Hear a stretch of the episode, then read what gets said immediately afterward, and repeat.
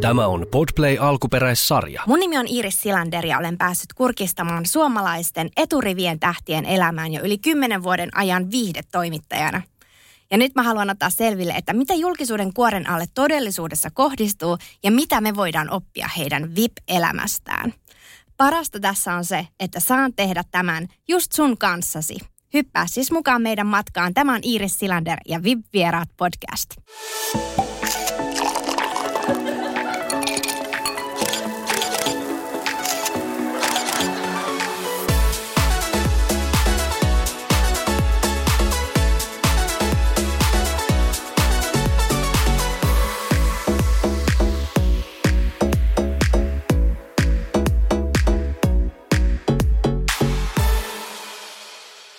Ja tällä kertaa minulla on vieraana täällä ihana ja inspiroiva yrittäjä Erja Häkkinen. Tervetuloa vieraaksi. Kiitos paljon.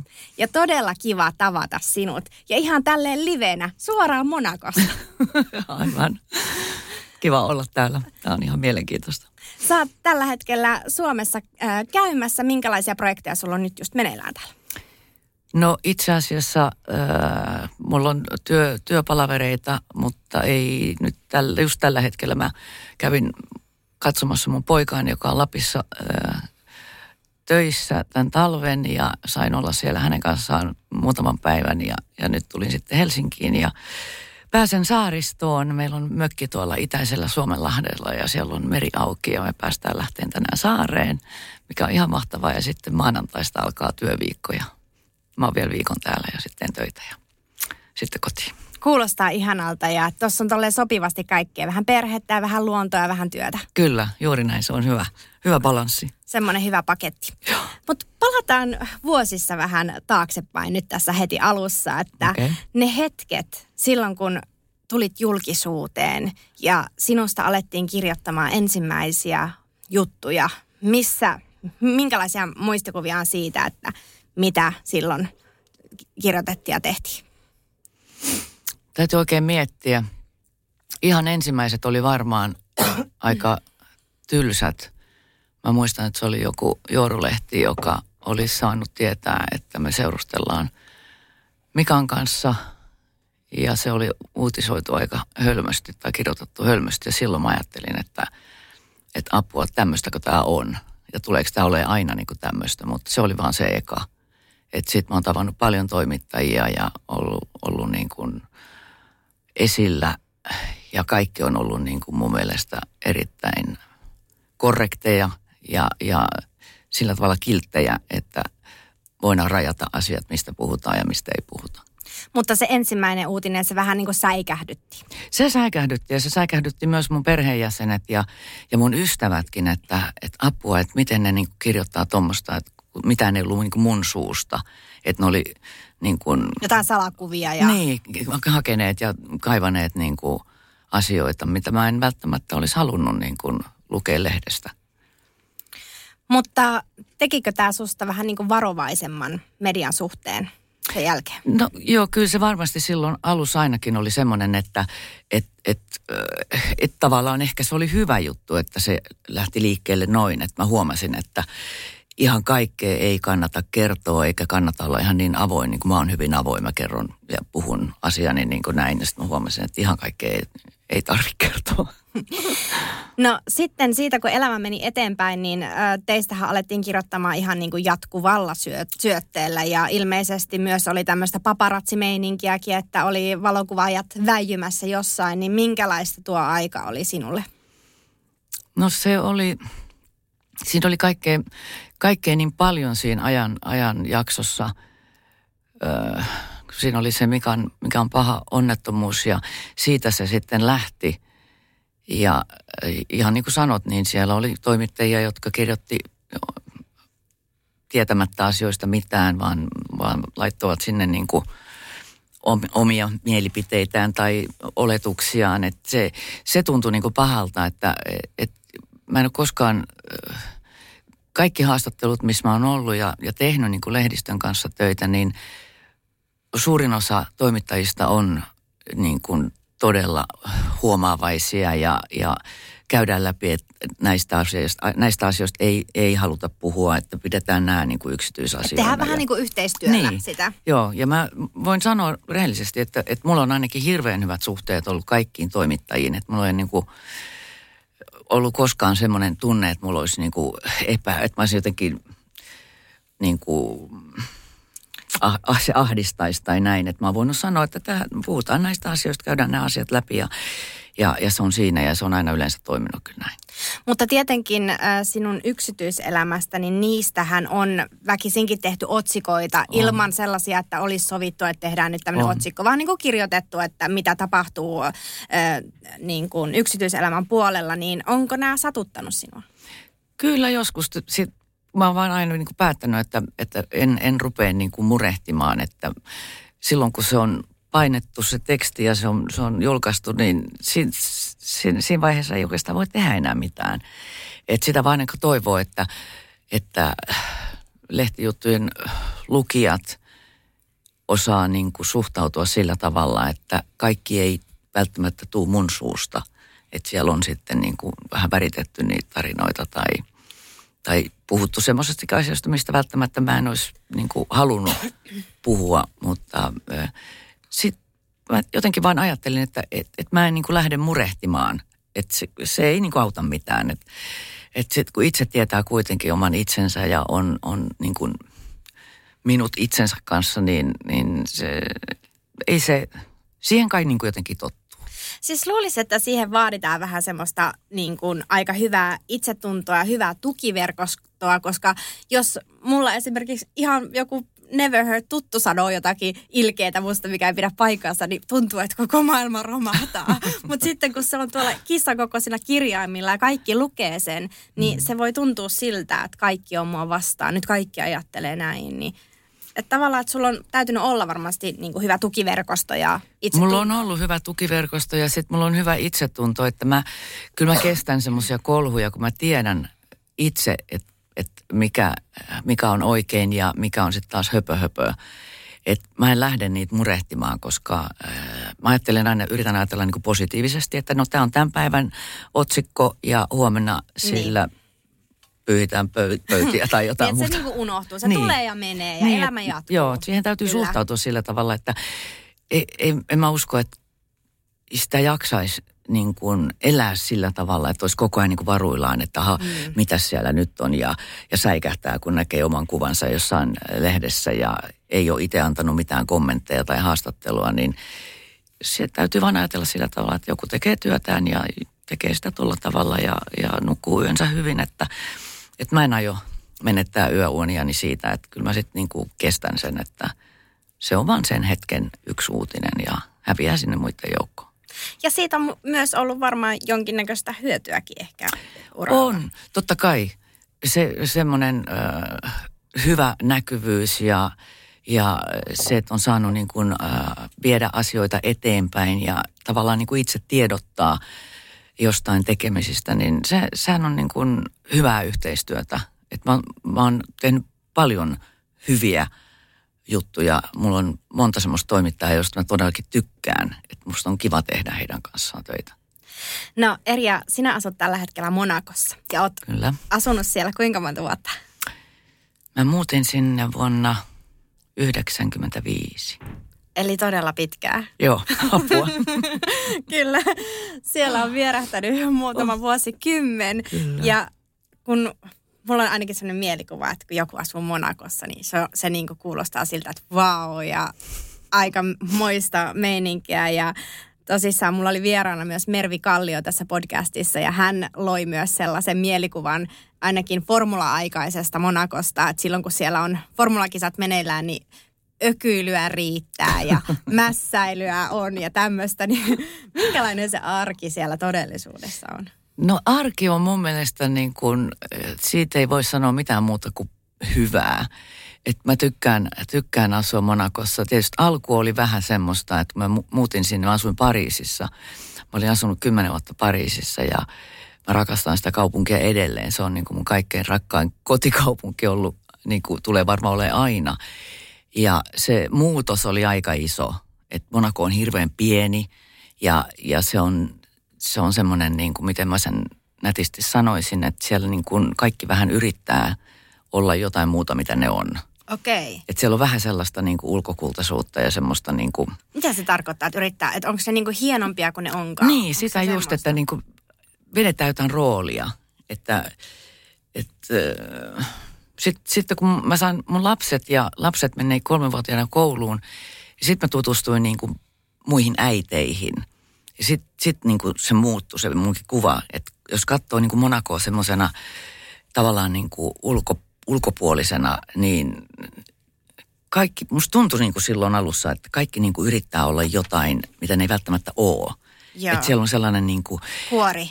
Niin, semmoinen joku suojakuori tai sitten joku semmoinen, että kaikki yrittää näyttää niin kuin olevansa jotain enemmän kuin mitä ne on. Mä en tiedä, osaanko mä sanoa tätä oikein. Mutta se, se kuva muuttui sitten lasten myötä ja, ja muiden äitien kanssa, kun puhuttiin, niin se sellainen normaali arki sitten tasoitti sitä, sitä, sitä peruskuvaa, minkä sä näet siellä, kun ihmiset pukeutuu näyttävästi ja... Ja siinä oli semmoista, niin kuin, että musta tuntuu, että kaikki, kaikki niin kuin, ei ole rehellisiä. Mm. Että et ne näyttää jotain roolia tai ne vetää jotain roolia. Että et kun mä ajattelen, niin kuin, että mä menen vaikka lähikauppaan hakemaan jonkun ruokatarvikkeen, niin en mä niin kuin pynttäydy ja laittaudu. Että mulla on kaikki niin kuin supermeikit ja, niin. ja, ja mieti, mitä mulla on päällä. Että et kyllä mä niin kuin osaan, niin, osaan elää niin kuin semmoista normaalielämää. Että alussa musta tuntuu, että ne kaikki, jotka siellä kaduilla kävelee, että ne on niinku puunannut ja miettinyt tarkkaan, että minkä kuvan ne haluaa okay. itsestään antaa. Ja se ei, se ei niinku ollut mun mielestä semmoinen niinku realistinen kuva ollenkaan. Entäs sitten, kun sä pääsit tutustumaan näihin ihmisiin, niin oliko helppo tutustua ja löytää ystävyyssuhteita?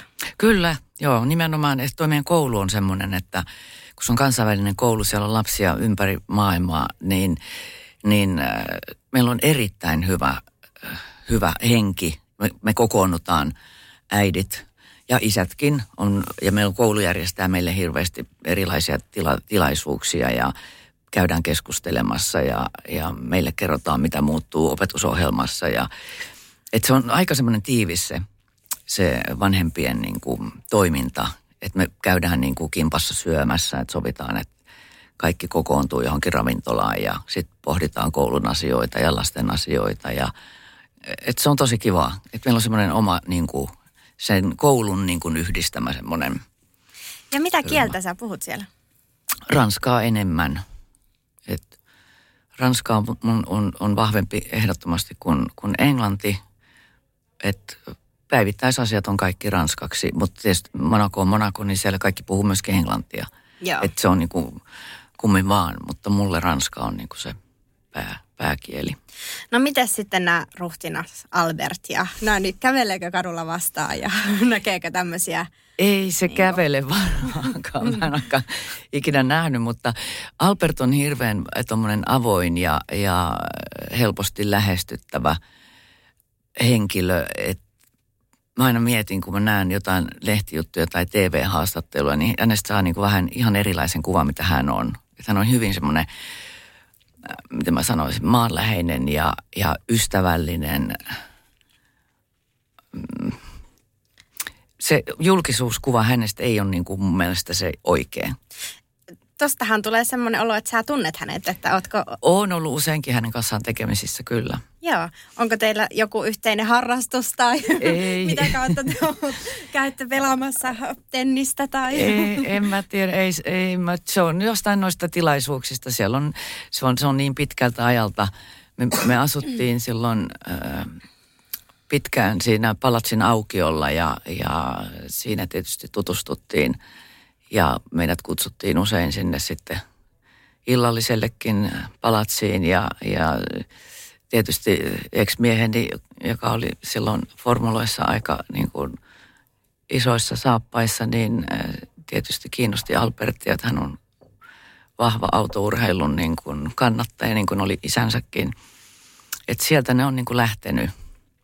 Entäs sitten tämä puhuttaa koko maailmaa tällä hetkellä tämä Charlenein tilanne, että onko se sellainen asia, mistä puhutaan siellä Monacossa myös?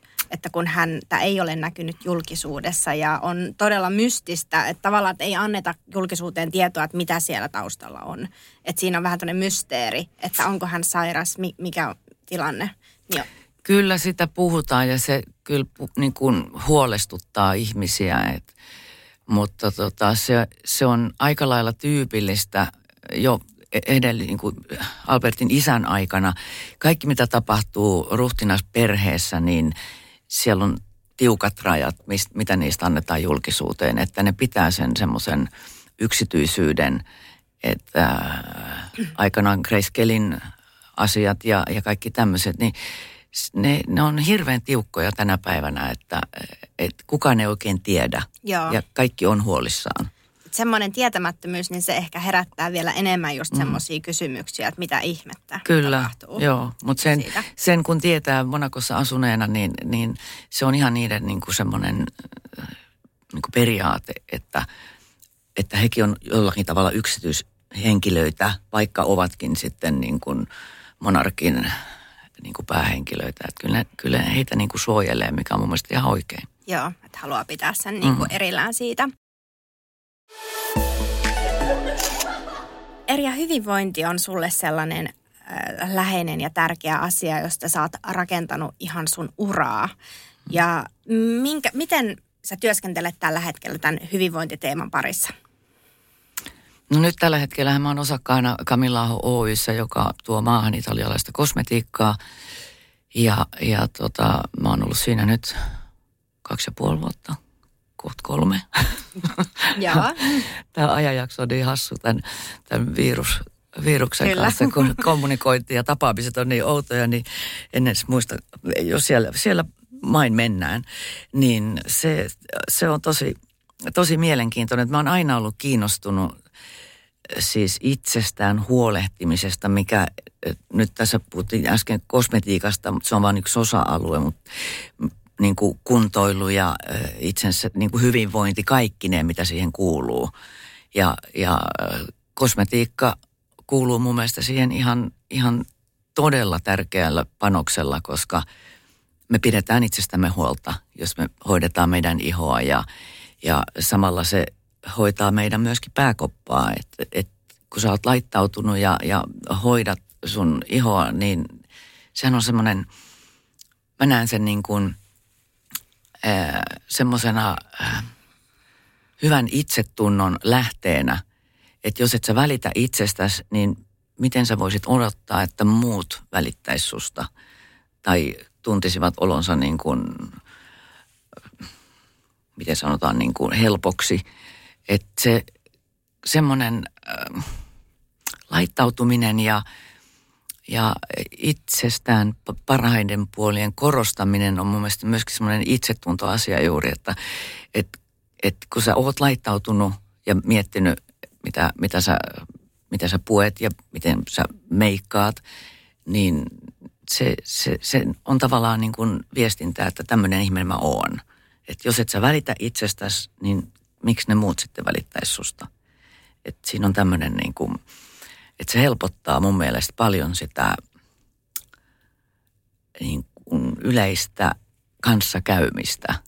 Mitkä sulla on itsellä sellaisia rutiineita, mistä sä et luovu? Että mitkä on sulle tosi tosi tärkeitä oman, just jos puhutaan tämmöisistä kosmetiikkaan liittyvistä hyvinvointirutiineista, että mitkä on ehdottoman tärkeitä, että ikinä et mene nukkumaan meikit päällä. En ikinä, joo.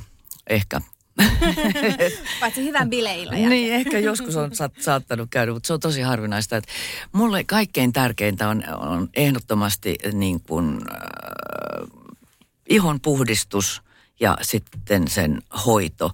Että se ihon puhdistus on semmoinen, mä huomaan, mä oon paljon puhunut ihmisten kanssa tästä ja mä sanon, kysyn aina, että miten te puhdistatte ihonne ja, ja kuka milloin mitäkin vastaa, jokainen tavallaan tietenkin, mutta mulle on hirveän tärkeää se, että mulla on oikeat aineet. Että et mä puhdistan sen, sen meikin oikealla meikinpoistoaineella, joka on sellainen, mulla on hirveän kuiva ja, ja herkkä iho, että mun täytyy niinku todella niinku varovasti niinku valita, mikä on se oikea tuote.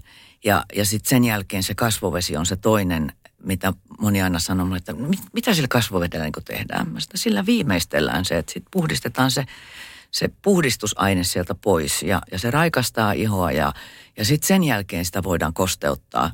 Että mulle ne tärkeät on se puhdistus ja kosteutus, koska mun iho on niin kuiva, että, että jos mä en näitä asioita niin kuin alleviivaisi, niin mun iho olisi tosi huonossa kunnossa. Ja uskotko sä mahdollisimman luonnollisiin äh, tota, tuotteisiin ja, tai mahdollisimman luonnolliseen tapaan hoitaa, vai onko sulla jonkinnäköistä ideologiaa siinä taustalla tai jotain semmoista, mitä sä koet? Ei, ei, ei oikein, jos mä ymmärrän, mitä sä tarkoitat, niin mä en ole semmoinen, että mun pitäisi katsoa, että se tuote on valmistettu jollakin tietyllä tavalla, vaan mä katson enemmänkin sitä, että mitä se tuote sisältää. Joo. Että et, äh, jos mennään pidemmälle niin kuin sitä siihen asiaan, että mistä, mistä ne tuotteet on valmistettu, että siellä on näitä eläinkoejuttuja näitä, niin niihin mä en niin kuin oikeasti halua puuttua millään lailla, koska Joo. se on jokaisen ihmisen valinta, että minkä tuotteen ostaa. Joo. Että se on niin kuin semmoinen periaatekysymys, että itse en käytä mitään semmoisia, mistä mä tiedän, että siellä on, on tehty eläinkokeita, mutta, mutta se, se tuotteen laatu, että se, sen mä oon huomannut nyt tässä näiden vuosien aikana, kun mä oon kiertänyt tuolla meidän asiakkaiden luona ja heidän asiakkaiden kanssa keskustellut, että, että ihmiset ei, ei niin kuin jollakin tavalla niin kuin uskalla kysyä myyjältä neuvoja. Että mä oon koko ajan sitä sanon kaikille, että, että sitä varten nämä ihmiset on koulutettuja, että aina kun meilläkin tulee uusi, uusi tuotesarja tai uusi tuote, niin siitä järjestetään koulutustilaisuus. Että ne tietää, miksi se on parempi kuin se edellinen vastaava, että tämä kehitys menee koko ajan eteenpäin ja se tieto pitää niin kuin myyjien saada ja sitten sen jälkeen se pitää saada myöskin asiakkaalle, että asiakas voi valita sen täsmätuotteen. Mm. Et joku voi vuosikausia käyttää samaa tuotetta ja miettiä, että mun iho ei vaan ole hyvässä kunnossa, kun mm. silloin pitäisi ymmärtää, että nyt voisi mennä siltä myyjältä kysyä, että mitä mun pitää tehdä. Mm. Myyjät on tänä päivänä niin, ainakin meidän kaikki, ne on, ne on jatkuvasti, niitä viedään Italiaan sinne pääpaikallekin, kun tulee uusi sarja ulos ja se on koko päivän, tai voi olla kahden päivän koulutus, että myyjät tietää täsmälleen, mistä on kysymys. Mutta ehkä mä myös tarkoitan tässä sillä, että uskot, ajatteletko sä niin, että, että kaikki ne tuotteet, mitä on, riittää, koska sitten nykymaailmassa on aika paljon myös tämmöisiä botoksia ja fillereitä ja tämmöisiä Joo. juttuja. Onko se sellainen genre, mikä ei kiinnosta sua yhtään? Ei yhtään. Joo. Musta on hirveän pelottavaa. Ja kaikkein pelottavinta siinä on se, että yhä nuoremmat ja nuoremmat teinitytöt, niin silloin mun pitäisi, mun, mun mielestä niin kuin aikuisten ja, ja, ja vanhempien pitäisi olla niin kuin enemmän tietoisia siitä, mitä heidän lapsensa ja tämä nuoriso tekee, että Että se on pelottavaa ja näitä Joo. tämmöisiä aineita tulee koko ajan enemmän ja enemmän markkinoille. Et musta se on niin kuin outoa, että et kuitenkin kaikkea kontrolloidaan ja, ja kaikki pitää selvittää, että mitä niissä aineissa on. Niin miten tämmöiset asiat pääsee läpi? Joo. Ja sitten ni, niitä myydään tuolla Öö, missä vaan. Missä vaan, että niin. et ne nuoretkin voi ostaa, että siellä ei ole kukaan myyjä edes. Että ne on siellä hyllyssä ja ne Niinpä. napsii niitä sieltä ja, ja, ja tekevät iholleen aika paljon pahaa. Kyllä. Mitenkäs mm. sitten ö, hyvinvointi muuten niin kuin tämmöisellä henkisellä tasolla sitten siellä sun arjessa näkyy? Että onko sulla, harrastaksä jotakin joogaa tai jotain, tiedätkö semmoisia, niin kuin, että mistä sä saat energiaa, voimaa siihen arkeen? No joo, jooga on ollut aina mun, siis ihan, mä en edes muista mistä lähtien, mutta ja, ja nyt aloitin pari vuotta sitten, sain lahjaksi kirjan, jossa oli kasvojooga. Se on ihan mielettömän hauskaa. Se voi tehdä niin kuin joka aamu, se vie niin kuin semmoisen kymmenen minuuttia ja sitä niin kuin oikeasti huomaa sen eron, että vaikka olisi nukkunut huonosti tai mitä tahansa, kun sen kasvojoogan tekee, niin katsoo se peiliin, että oho, kivaa, että tässä nyt niinku taas, niinku, se on niin jotenkin, se tuo semmoista energiaa. Joogasta mä oon tykännyt aina ja sitten toinen on uinti ja vesijumppa. Joo. Ne on mun niinku semmoiset rakkaat harrastukset ja sitten kävely. Mä kävelen paljon. Joo, eli kun sä oot siellä Monakossa, niin aloitatko sä siis aamun kasvojoogalla? Onko nämä sun semmoiset terveysrutiinit? en mä aamua aloita, koska siinä on tyttären koulu, koulun lähdöt ja mä aina vien hänet kouluun joka aamu. Ja, ja kyllä se enemmän sitten, kun mä oon, mä oon tota, hänet, hänet saanut niin kuin paikalleen ja sitten on koira. Koiran kanssa tehdään aamulenkki ja kyllä ne, sitten ne mun... Mun lenkit on enemmänkin siellä iltapäivällä, että et, et siinä aamuisin on sitä aina yleensä kaikkea semmoista tekemistä. Että. Sun molemmat lapsethan on jo äh, vanhempia. Eli... ne on yllättävän vanhempia. Minkä ikäisiä he ovat tällä hetkellä? Äh, Hugo täyttää tänä vuonna kaksikymmentäkolme ja Aina täyttää seitsemäntoista. Niinpä, että ne on jo niin kuin... Ne on ihan aikuisia. Ko- kohta on molemmat aikuisia. Aina on mua ainakin... viisitoista senttiä, kaksikymmentä senttiä pidempi, että mä katselen niitä molempia tällä. Ja hän on ainut, joka asuu vielä kotona. Joo, ja, aina on kotona, joo. Ja, menee, ja kun sanoitkin, että viet hänet sitten aina aamuisin kouluun. Sitten teillä on ilmeisesti myös mäyräkoira. Meillä on mäyräkoira, joo. Kosbo, joo. Meidän uusi kaveri. Kyllä. Mulla on itselläni myös mäyräkoira. On vai? On. Ihana. niin, niin aina mäyräkoira-ihmiset, niin ne on aina vähän spesiaalit. Niin on. Niin kuin on mäyräkoiratkin. Kyllä. Että se on semmoista. Ja sitten sä sanoitkin, että sun poika Hugo niin asuu Suomessa tällä hetkellä. Tai hän on, on nyt Lapissa, joo. Hän on tämän talvikauden siellä töissä. Ihan viihtyy, viihtyy hyvin ja kävin häntä tervehtimässä tuossa muutaman päivän. Toki on aika sellainen niin kuin er, ähm, erityinen elämäntilanne, että sulla on toinen lapsi jo lähtenyt pois pesästä. Joo. Ja toinen sitten tässä varmaan alkaa tekemään lähtöä. Kyllä. Niin, mm, tämä vuosi, ensi vuosi ja sitten hän lähtee opiskelemaan yliopistoon. Että kyllä se, se, se vähän niin kuin tuntuu hurjalta. Niin. Että mitäs mä sitten teen? Onko sulla jotakin suunnitelmia siihen, että mitäs? Ei oikeastaan, vaan, vaan moni, moni kysyy mut ihan samaa. Ja, ja moni kysyy sitä, että, että aiotko jäädä Monakoon ja, ja miksi sä jäät Monakoon, jos lapset lähtee maailmalle. Ja, niin mä joka kerta, kun mä, tää aihe tulee puheeksi, mä aina pysähdyn miettimään, että en mä halua miettiä. Niin. Että mä, mä oon niinku vähän, mä elän nyt niinku tässä hetkessä. Joo. Ja päivä kerrallaan ja sitten kun se tilanne on edessä, että Aina lähtee johonkin.